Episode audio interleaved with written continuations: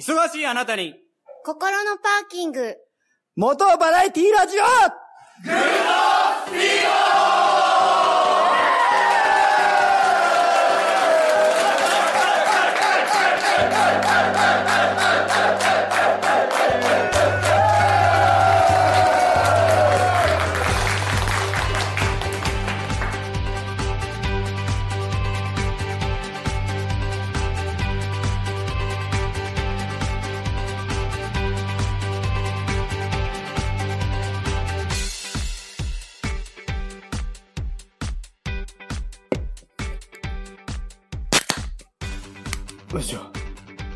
疲れ様です。いいか、久々すぎて。グッドスピードのルイでございます。少々言い訳でございます。配信が大変遅れておりまして申し訳ございません。え3、4本分は撮ってはあるんですけど、うん、スカちゃん忙しいようで、えー編集に時間がかかっているようです。ので、まあ、間を埋めるべくなんか取らなきゃなと思ってやります。結構ね、ちゃんと今度流すのも面白そうに撮れているんですけど、はい。まあ、そんなわけで、あの、本編の方は、編集お待ちください。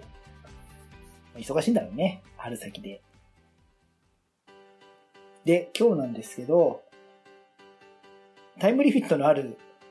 話題、これ前々からもっと早く紹介したいなと思ってたんだけど、ついついですね、あの、ガンプラ作ってて遅くなっちまいまして、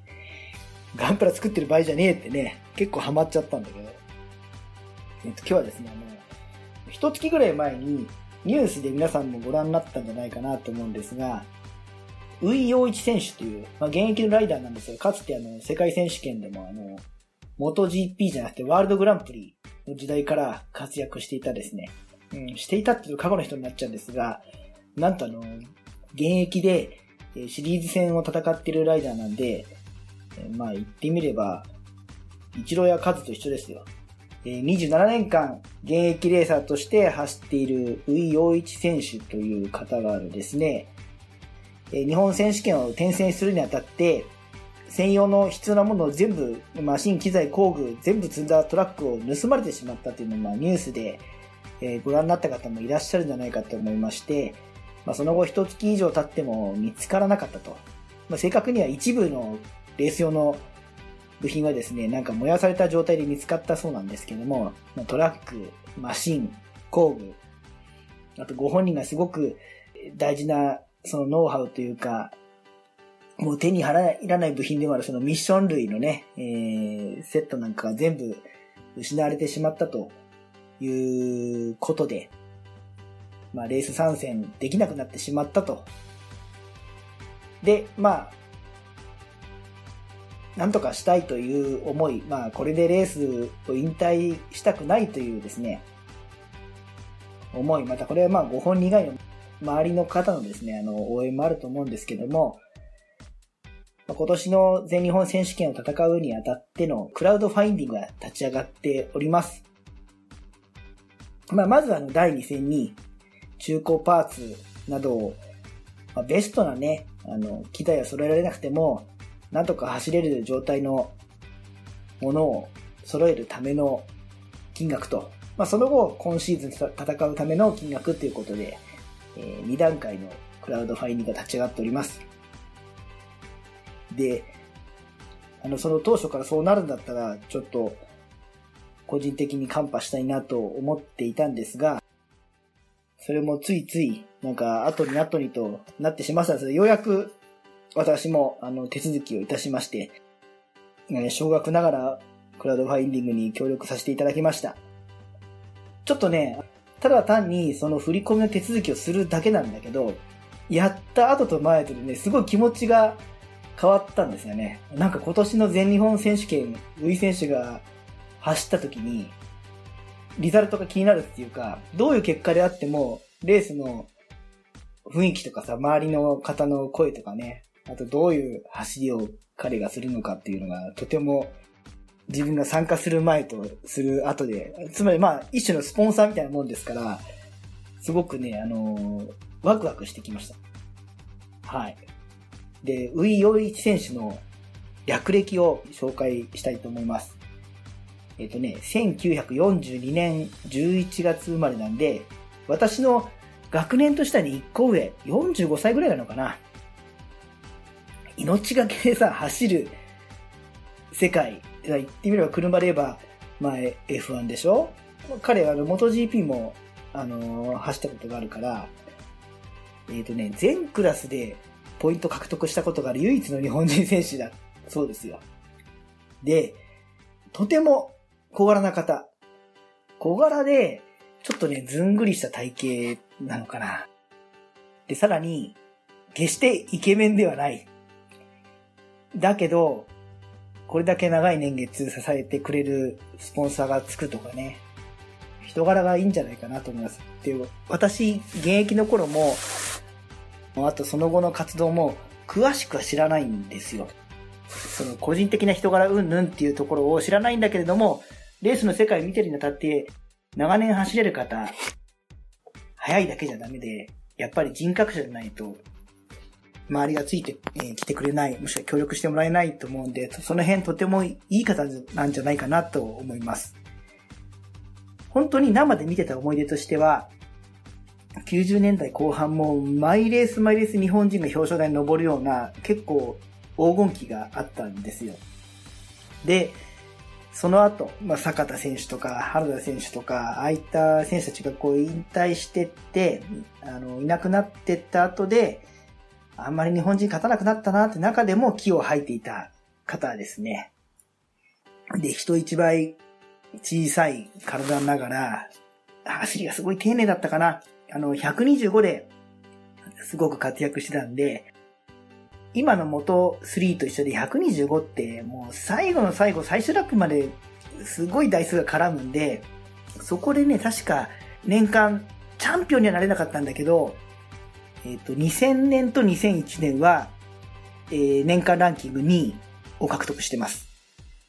あれだけ混戦になる125クラスでポイント取り続けるっていうのは本当に粘り強さと計算した走りがないとできないと思いますんで、ね、今のモトレ3見ててもほら、もう、マイラップマイラップ、コーナーごとにトップが変わるような、すごい厳しい差の少ないクラスなんで、そこで、まあ、気を吐いてましたね。安定してるんだ。あの、常にあの、予選もトップの上位の方に来るし、22戦連続フロントロー獲得。安定でしょ？すっごい強い。だから、小柄なんで、その後、日本に戻ってきてから走ったと思うんだ。リッターとか600とか。で、それはやっぱり振るいませんでしたね。あの、ツーストで走ってきた走り方や、あとはその体格さ、手足でもね、写真見ていただけたらあれですけど、決して手足も長い方じゃないんで、あの、どちらかというと小柄かつ、こう、ずんぐりな感じなんですよ。だから、マシン操作っていう面でも大きなバイクには合わなかったのかもしれませんが、もともとヤマハのワークスライダーから日本選手権優勝して、世界選手権に行って、で、さらにね、あの、日本のメーカーじゃなくて、途中でデルビのエースライダーを務めて、そこでランキング2位になってる。で、さらに日本に帰ってきてからも、レースやめてないんですよね、世界を戦った後。大きなバイクではリザルトがあんまり残せなかったんですけど、2007年の250全日本チャンピオン、えー翌々年2009年にも チャンピオン。もうその時点で結構いい年だったと思うんですけど、35か。20代の若手を抑えて勝っちゃう。勝敗切りようなベテラン勝つのかっこいいですよね。で、このデルビの移籍について今日話そうと思って、あの、初めて知ったんですけど、もともと、1996年にヤマハクルツというチームから世界選手権に参戦して、その時のヤマハクルツのメカニックか、えっ、と、ハラルド・バートさん、バートル、ハラルド・バートルさんっていう、まあ、えー開発をしてるメカニックの方がいらして、で、あ、ごめんなさい、あの、さっきデルビー、イタリアって言っちゃったけど、デルビーあの、スペインのメーカーでしたね。スペインのあの、老舗っていうか、一旦なくなっちゃったけど、ブランドとして、アプリリアのグループで復活したんだと思うんだけど、えっ、と、アプリリアのエンジンを使って、オリジナルのマシンを作って、デルビーのブランドを復活させてレースに参加してたと思います。で、そのデルビーが世界選手権復帰するにあたって、そのチームクルツにいたハラルド・バートルっていう方にあのマシン開発を頼もうとなったら、彼はその自分のチームにいるウイオイチとセットで一緒に移籍できるんだったらいいよと。それ以外の条件だったら飲まないというふうに言って、えー、デルビがそれを飲んだそうです。で、ウイ選手、どうもですね、あの、あれと一緒ですね、あのペドロサ選手と近いんだと思うんですけど、すごいマシン開発能力があると。だから、細かなセッティングの違いを判断できるセンス、まあ、センサーの正確さと、あとは、どうしたらどうなるかっていうのをこう理論的に考えられる知識を持ってるんだと思いますね。想像だけど、まあ、真逆を言ってるのがあの、マルケスとかはあんまりそういった開発とか、えー、細かい変化を感じ取って評価を下すとか、フィードバックするっていうのは苦手なんじゃないかなと思います。今現役で多分その辺に優れてる誰なのかな。多分ロッシンもあると思いますけど、まあ、そんな逸話があるぐらいで、まあ、当時としても、まあ、原田哲也選手もそうだったけど、海外のチームから、もしくは海外の方から来てくれっていうね、なかなか稀有な存在だったと思います。やっぱ日本人って、あの、ヨーロッパではそのスポンサーが集まらないんで、なかなかチームとしては日本人ライダーを起用するっていうのは難しいところがね、これ今でもそうだけど、当時も非常にあったと思うんですけど、そんな中でも抜擢されたっていうのは、このバートルさんがすごいウイオイ選手を買ってたんだと思いますね。で、GP で黄金時代の後に木を吐いてた選手だなっていう記憶と、あと、うろ覚えというか、記憶のあれなんで、もしかしたら間違ってるかもしれないんですけど、レーシンググローブに、えー、見たことある方もしくは使った方の薬指と小指がブリッジして繋がってるじゃないですか。ブリッジっていうか、その、指と指が繋がってるんですよ。あの、2本の指が外側の。で、これを確か開発したのが、ウィーオイチ選手だったじゃないかなっていう記憶してます。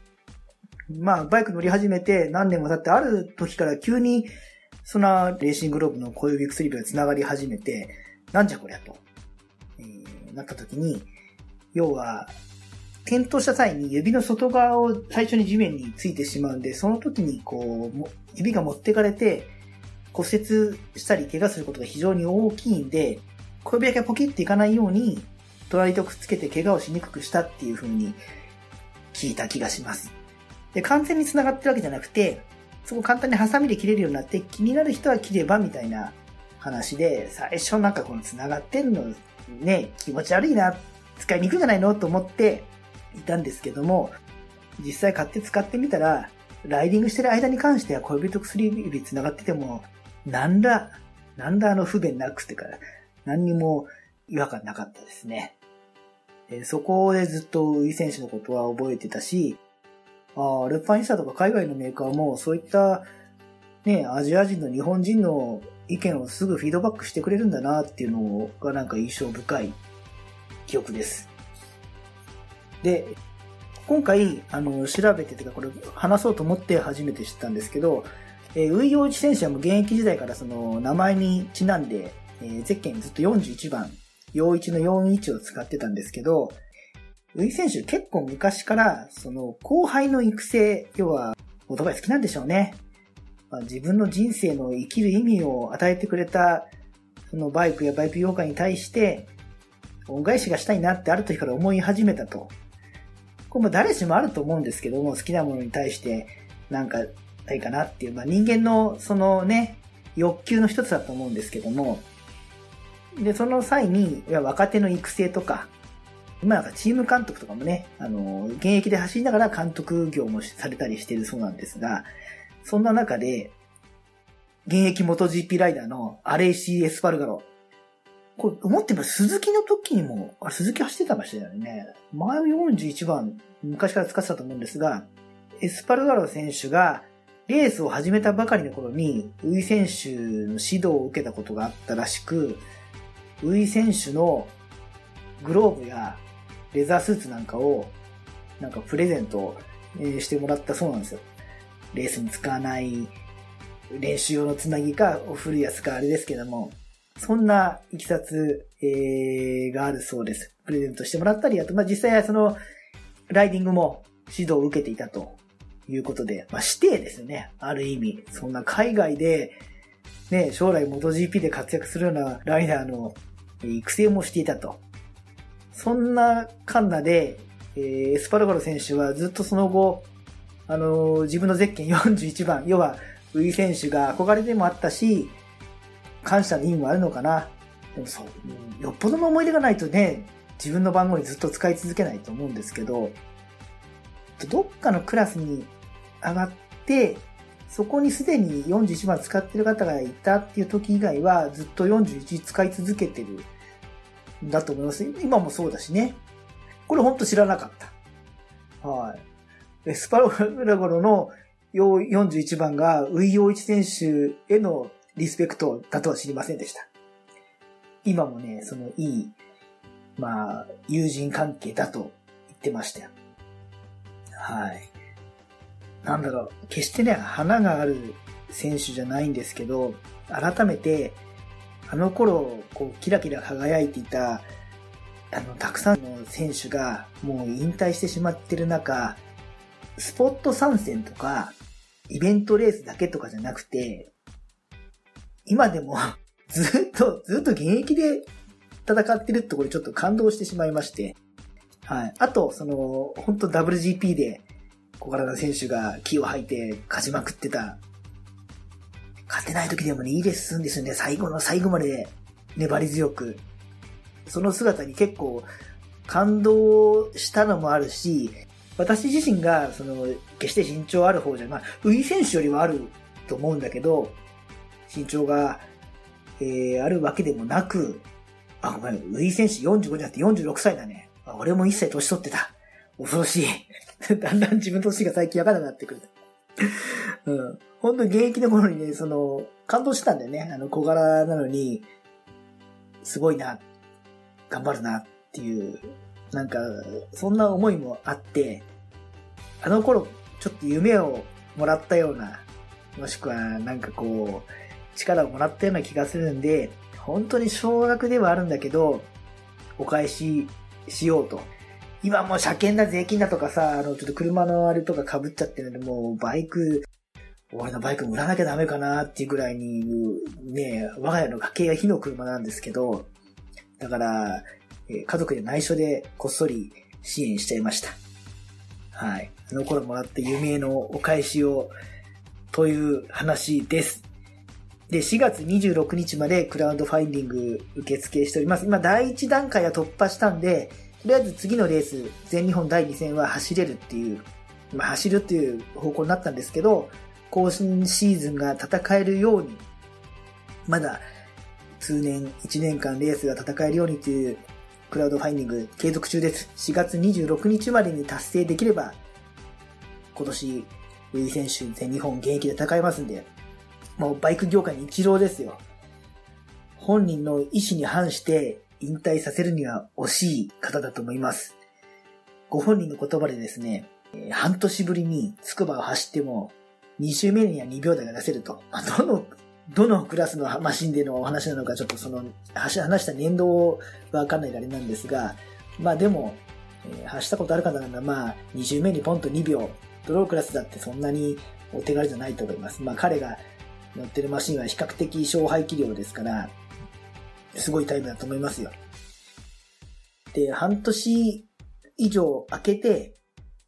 ポンとすぐ2秒まで、2周目出せるっていうのは、まあそれはあの、要は、体の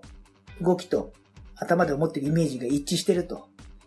それがすぐできる自信が今でもあるし、すぐ出せると。だからそれが、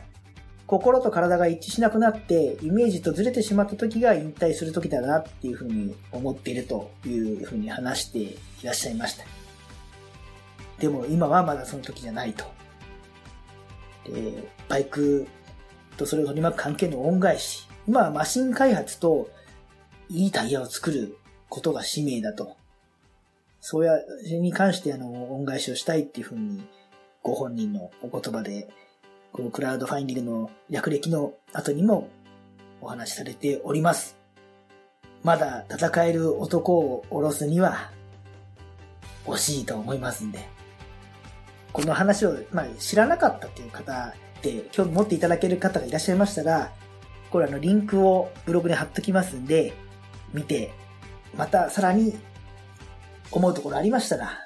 応援していただけたらなと思います。3000円から、3000円から、あのー、参加できますんで、きっと今年の全日本、生で見れなくても見れる人羨ましいですけど、でも、ライディングスポーツを見たり、ウィ選手のブログとかで結果を見るだけでも、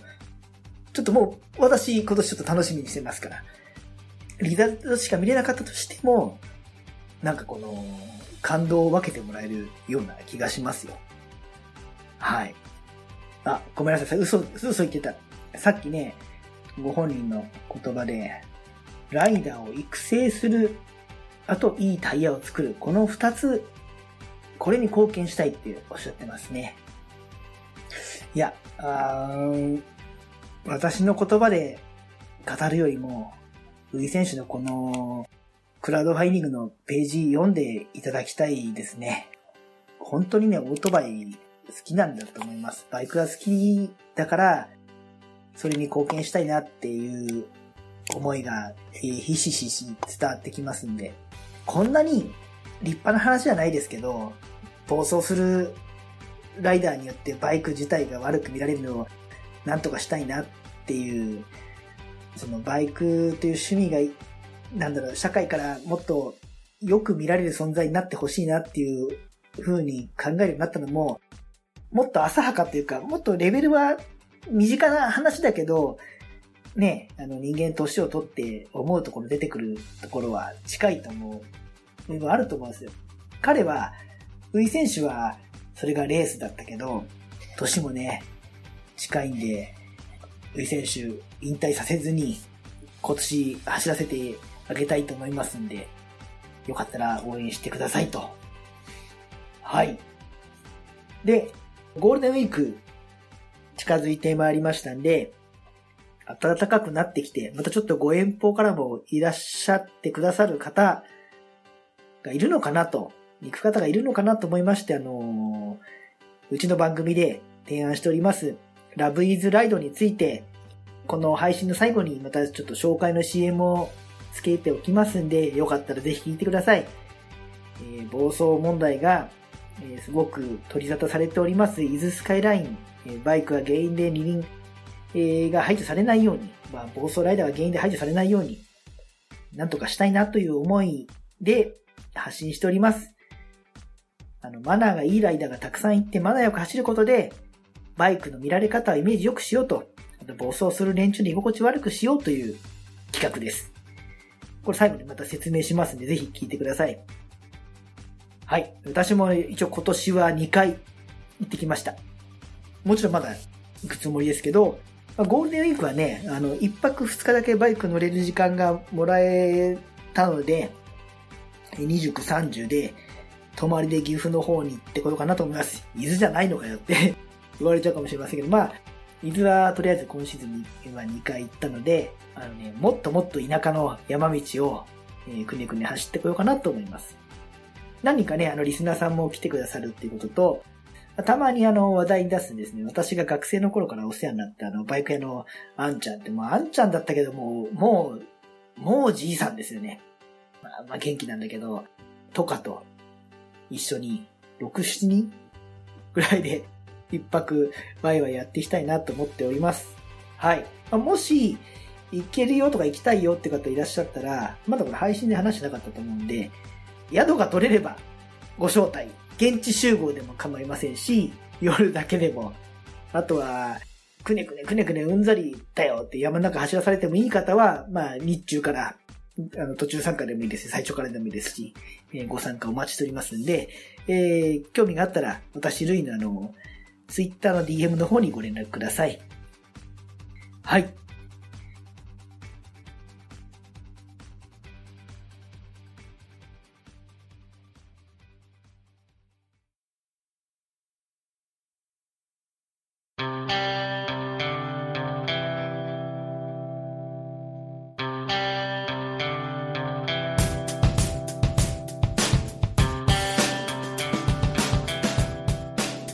私たち、元バラエティラジオグッドスピードでは、二輪車の暴走による伊豆スカイライン通行止めといった事態を避けるために、2016年春より、ラブイズライドという取り組みをしております。これは、伊豆スカイラインで暴走行為をやめようといったアプローチではなくて、伊豆スカイラインにみんなで行こうよ。行って、他の道路利用者、一般の四輪ユーザーや地元の方に、あ、オートバイで走ってる人気持ちよさそうだな、かっこいいな、素敵だなと、好意的に見ていただけるように、まあ、ほどほどに走ろうよというアプローチで取り組んでおります。大勢行ってマナーよく走る二輪のライダーがたくさんいれば、それが一般化されると思いますんでね。他の道路利用者から白い目で見られないように、好意的に見られるような素敵な走りをしていただいて、また仮に譲っていただくようなことがあれば、お礼の挨拶をしながら、またベテランの方、伊豆スカイライン、まあゆっくり余裕を持って走ったら、走りやすすぎて暇しちゃうかもしれません。そういった時には、まあ対向車で走ってきたライダーに、まあ一つ挨拶でもしませんかと。いやー、天気良くて気持ちいいよな、今日。こんにちは、みたいにね。これ初心者で片手運転したりとか、そういうの怖いですって人に無理にやりましょうっていうわけではありませんし、私もちょっと照れくさいんでなかなか、うーん、100%やってるわけではないんですが、本当にやっぱりね、気持ちいい日に、えー、ゆったり走ってると、だいぶテンションも上がってしまうんで、これ自然とできたりしますんで、伊豆なんてバイクが多いんでそこら中でやるのは大変ですけども、まあ伊豆スカイラインだけぐらい北海道みたいにやってもいいんじゃないかなと。まあそんな取り組みでございます。簡単なんです。誰でもいつでもできて、行くだけ。年に何度でも行けますんで。そんな形で、え、世の中のバイクの見られ方をよくできないかなと思ってやっております。詳しくは番組のブログトップページにございます Love is Ride とはというリンクから中を見ていただくと詳細が説明してありますんで。また、この内容に共感してくださって、イズスカイライン走っていただきましたら、ぜひツイッターの方で、シャープ、ラブアンダーバー IZU アンダーバーライド、ラブイズライドでつぶやいていただければ、チームグッドスピードの絶景ナンバーを勝手に申請しておりますので、まあ、ぜひ、ラブイズライドつぶやいていただければと思います。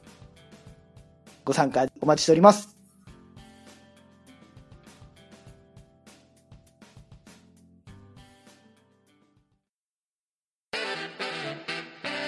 ツーリングスポットデータベース番組バイクノンは、この番組は皆さんから教えていただいたバイクにまつわるツーリングスポットやグルメ、イベントなどを紹介する番組です。そのスポットを Google マップでも共有しています。ポッドキャストにて月2回程度放送中。皆さん聞いてくださいね。